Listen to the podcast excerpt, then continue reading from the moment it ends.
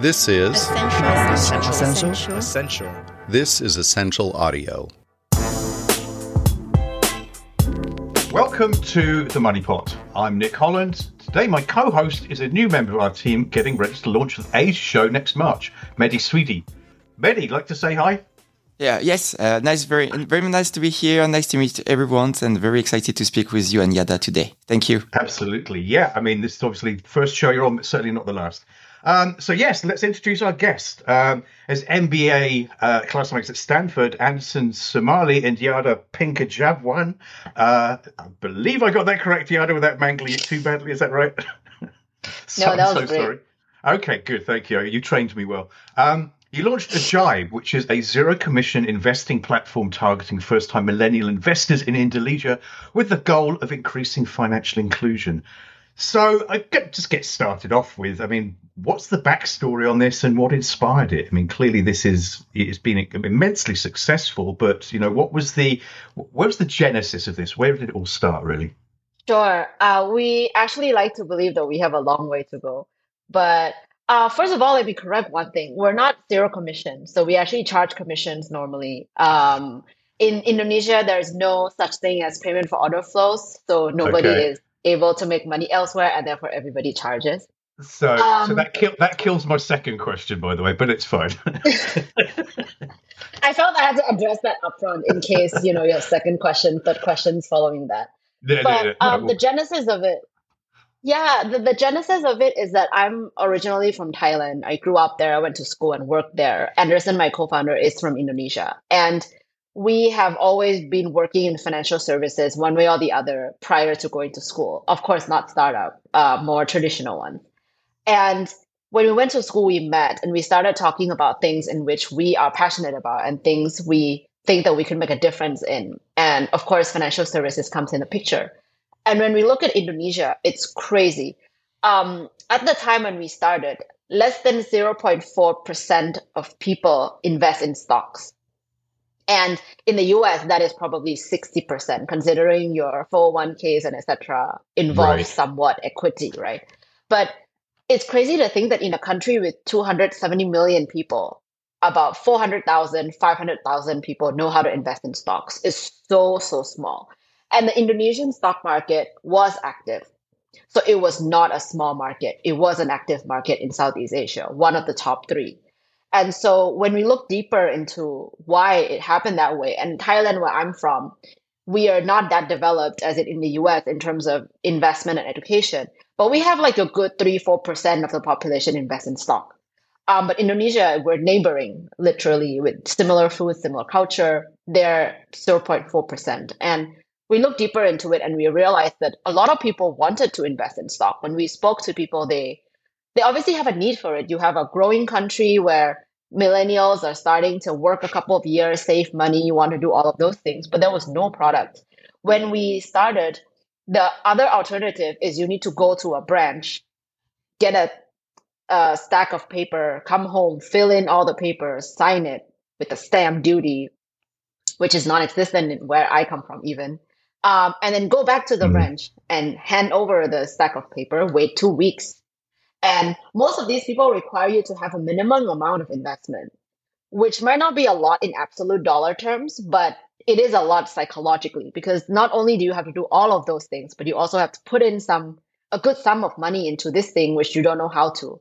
So the solutions were just really, really bad for new generation. It is good for high net worth people because obviously somebody do that for you and they go to your house, etc. right. But for my generation in Indonesia was super bad. And I think that was where we kind of saw that and thought, oh my God, this is one of the largest capital market in the world, in one of the largest countries in terms of population in the world, the largest in Southeast Asia for sure.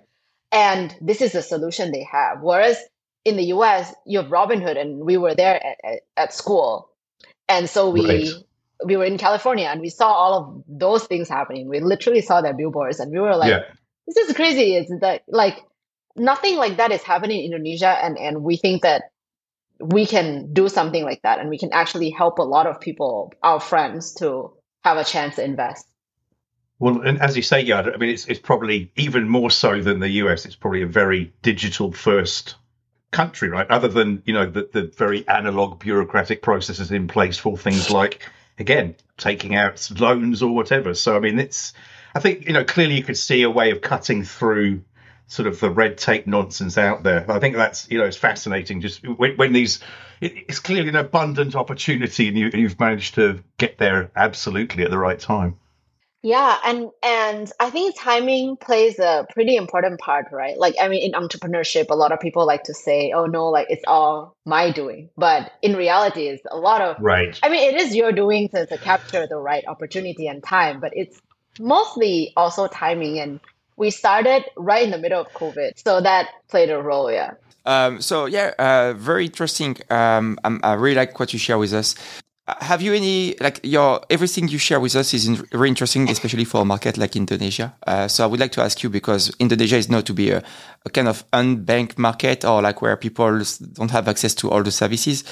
Do you have any like a kind of uh, uh, metrics about how you increase financial inclusion for the people using your applications and your services? Would be very interesting to understand how you you can catch that data and and what what is the impact from uh, from you. Yeah, um, that's very interesting. So, a few facts regarding what Mehdy was saying Indonesia is 40% unbanked. So, only 60% of the population have a bank account. Only about 2 to 3% of people have a card, um, like a debit or a credit card, either one. And only about 14% of people have access to credit, formal credit, that is. So, it's a very kind of greenfield for in terms of uh, financial literacy for us when we started there were about 400000 investors. Um, right now we have 2 million people and we account for about half of the market. So throughout the period that we were in existence the market has also grown um, and we also account for about half of that. So i think we we would like to think that we have contributed somewhat to the growth of investment and and um, majority of our customer 80 90% of our customers are first time investors so when they come in, we teach them how stock works, and this is how you look at charts, and this is how you buy your mm. first stock. And after that, you also should diversify your portfolio. So we also feel like we have this responsibility as the first point of contact, and probably the only at that point in time, to make sure that people understand correctly what investment is supposed to be about, and and how do they, you know, make use, make the best use of that for themselves.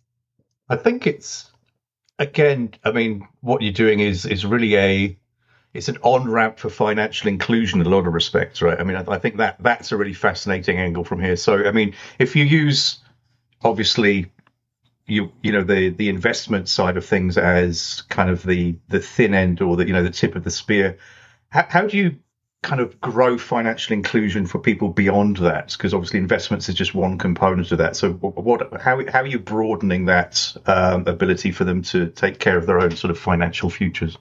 The way we think about it is um, investment is kind of it's kind of a complex thing to think about. So when you started to become financially literate, you start with a bank account, you start to save some money. And then you start, once you have enough money and you start to learn about inflation and the fact that your rates are not the best, which is what's happening in a country like Indonesia, where in the savings account, they're giving you 0.5%. Mm.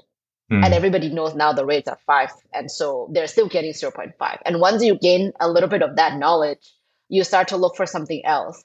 And when you come into investment, you usually look for first something more passive, easy, gold, mutual funds of which we offer. We offer mutual funds as a start for people to start learning about how to invest. You immediately buy a, a basket of stocks and you don't have to worry about it per se. ETFs is not a thing in Indo, so you cannot really start with that. Uh, and then they move on to, to stocks where now they learn about mutual funds. They can read what funds they are buying, what stocks are there, and then they get more courage to go for the individual stocks. So that's how we think about it. And then after that, people obviously graduate into having needs for loans. Um, so as they go on to working, they get married, they buy their first house, have their first mortgage, buy their first car. Um, and we want to move together along with those journeys to tell people how to do that. So we're our plan is to move alongside them as they have more needs for a loan. We're there to help them together with also growing their wealth in the meantime. And and that's from a customer journey standpoint.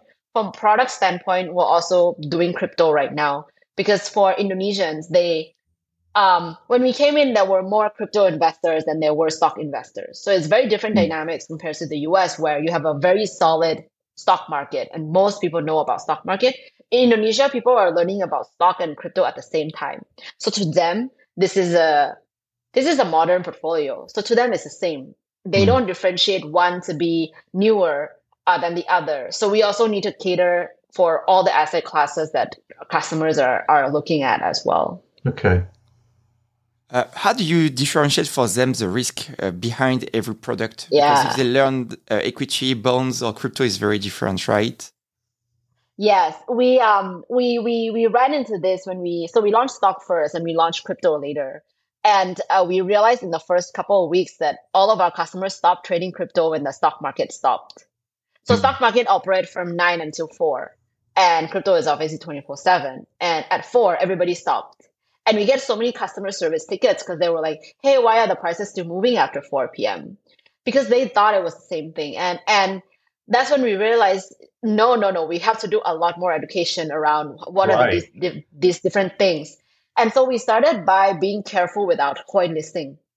Because I think if users are unable to be sophisticated at the starting point to identify what is good and bad, we have to take that responsibility and do the pre screening for them. So we do hmm. that for them and we do a lot more education.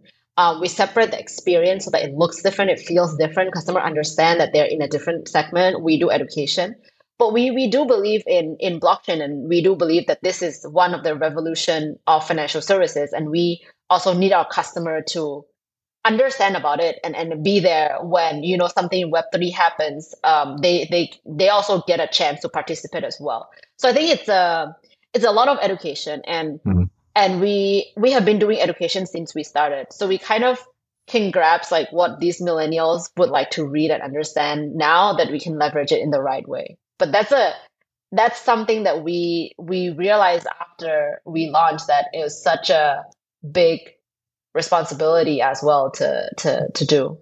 I think that's a really important point actually because i think i mean Yada, you mentioned you know adverts or you know billboards for um, Robinhood when you were you know at the genesis point of of your organization.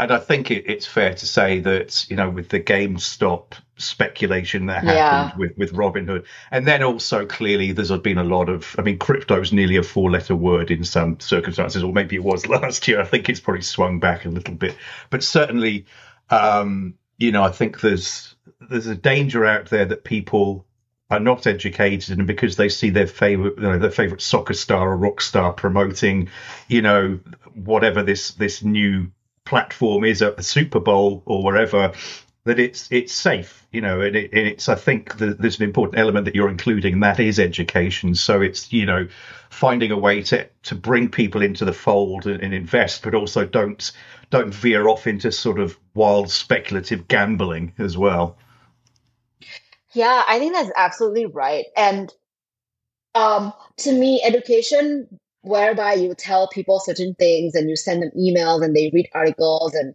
you have influencer teaching is one thing. And it can be said whether a certain part of population may not be interested to learn about it. They just want to come and just trade, right? And, and those people exist. The way we take care of that is we also try to limit risk for them inside the product. So for example, for our crypto, not for our stock product, but for our crypto product, every order you make, we automatically try to force you to put a stop loss. And our stop mm-hmm. loss is always 10%.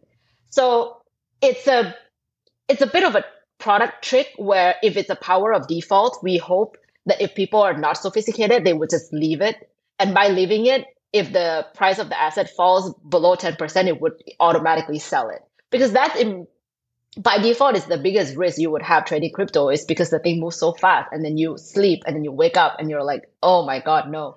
So right. we try to do those things as well that customers may not be aware that it's education as in like in your face teaching you that you're supposed to put a stop loss. We do that too. But in the case you miss that um, and you're the part of the population who doesn't want to listen, we also make sure that we make it default.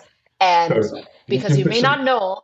Right. Yeah you put some guardrails leave it, in place. and then we're like, great, Cause, yes, cause, exactly. Because frankly, it is the Wild West, right? Unless you're careful, and you can, it you is, know, yes. and you're and you're right. You, you could go to sleep one night, a, a you know, a millionaire, work out the wake up the next morning, and it's it's it's lost zero on the end of it. So it's it's a you know, it can happen. Uh, I have a question for you uh, because you say that you really start to get a lot of customers during COVID. So how did you engage with the people when they were locked down? How was it for you to uh, grow your customer base, transact with them, and also engage uh, all your customers coming to your platforms? Yeah, I, I think that we um we started in the middle of COVID not by design. Like that was just when, you know, we kind of got ourselves together and started. So it wasn't really by design. And we launched a stock trading app. And I think within two weeks, we were all locked down. So it was also a change from how we manage our own team, um, how regulators manage themselves. It was very cool to see them do all these Zoom meetings, um, and also how we engage with our customer. Our customer are very online first and so we are very lucky about that. So we don't ever have any physical touch point with our customer. Um, but i think the most important thing during covid was there was a lot of uncertainty. There was uncertainty in the policy. There were uncertainty in the stock market. So it was a good time for us to start educating customer about how to deal with uncertainty because that's that's the life when you invest right in, in the market um, we use social media a lot we found that customers also talk to each other a lot. It is lockdown, but you have friends and family who you meet very often. And that's where these conversations happen. Like they were talking yes. about stock trading. Because after it tanked for a while, stock market kind of went up really, really quickly. And that was when conversations happen. And so even during lockdown, you still have some yeah. human connections and they still talk about it. Well, and, and again, back to education, you want them to have the right conversations, not it to be some sort of echo chamber about, oh, oh, you should put all your money in, you know, let's say, I don't know, magic beans. So it's, it, I think it, you're doing the right things here. Yada, I mean, we have to close out the conversation, unfortunately, but I want to ask you one very important thing, which is that you're coming to our show next year in uh, Bangkok. So we are absolutely delighted yeah. to have you there as one of our speakers. Um, what excites you the most about Money 2020 in Bangkok next year? I was very excited when I heard that Money 2020 is coming to Southeast Asia. First of all, uh, I think Bangkok. Eh, I was happy that Bangkok was the was the location, but I feel that financial services innovation that happens in Southeast Asia is quite different from financial services innovation that happen in any other parts of the world. We were taught differently. We are QR first. We don't have so much credit card, debit card. So the kind of solutions that emerge out of it, the population, the education, like the stuff about crypto and stock that they learn about it at the same time, and they're actually very more fluent with crypto rather than stock. I think those things are very new knowledge that hopefully will also, you know, like shed some light and some fun for other people who operate this in other countries right. as well. And like we we study a lot from what is happening in the US, in South America, and in in Europe and China. And I think up until this point, there were enough innovations in Southeast Asia that hopefully it will also be exciting and fun for people from other places to to also hear about. But may I, may I absolutely concur with that statement because I, one of the th- I'm, I'm an absolute you know fintech nerd, have been for quite some time, and and just going into a market that is completely new and finding sort of I guess, novel solutions to problems that we don't necessarily have in sort of the US or Western Europe, or whatever. Um, you know, we were talking to Carmen Viselic the other day from Velocity, and she's saying about, you know, again, providing mortgage lending in India where it's not even a greenfield site. It's it's there's no field. It's like literally you're going into you know an, an area that's you know no it's not even on maps to sort of do property valuations, which is just insane to think of in you know it, it, where I come from. So I'm, I'm fascinated by these kind of like you know solutions that people are finding to problems that we've never come across. So for, that's going to be extremely educational, I think, from my standpoint. Mehdy, what about you? What are you looking forward to? Definitely, like looking at this company is very interesting, especially because when you're at financial hubs, you always heard about the same names and the banks. But when we look at the company you have developed here, it's very exciting. So, yeah. very excited to meet companies similar to yours to see the growth that you will have from now to next year as well. Uh, Absolutely. And unique. Yeah. What do you think about this? I hope that a lot of things will happen between now and then, and I can come back and share with both of you about all the new new stuff we're doing now. I I have no doubt they will, Yada. So I think you know we'll, uh, I trust you. You will surprise us next year. So anyway, that's the that's the end of this episode of the Money Pot. Uh, we'd want to thank Yada for giving so much uh, of her time generously. And Mehdy, do you want to uh, read us out? Yeah, sure. Uh, you can find the Money Pot whatever you listen your podcast. Please subscribe and share. Uh, we love you, fintech nerds. So basically, listen to us and share it with everyone. See you at the next show.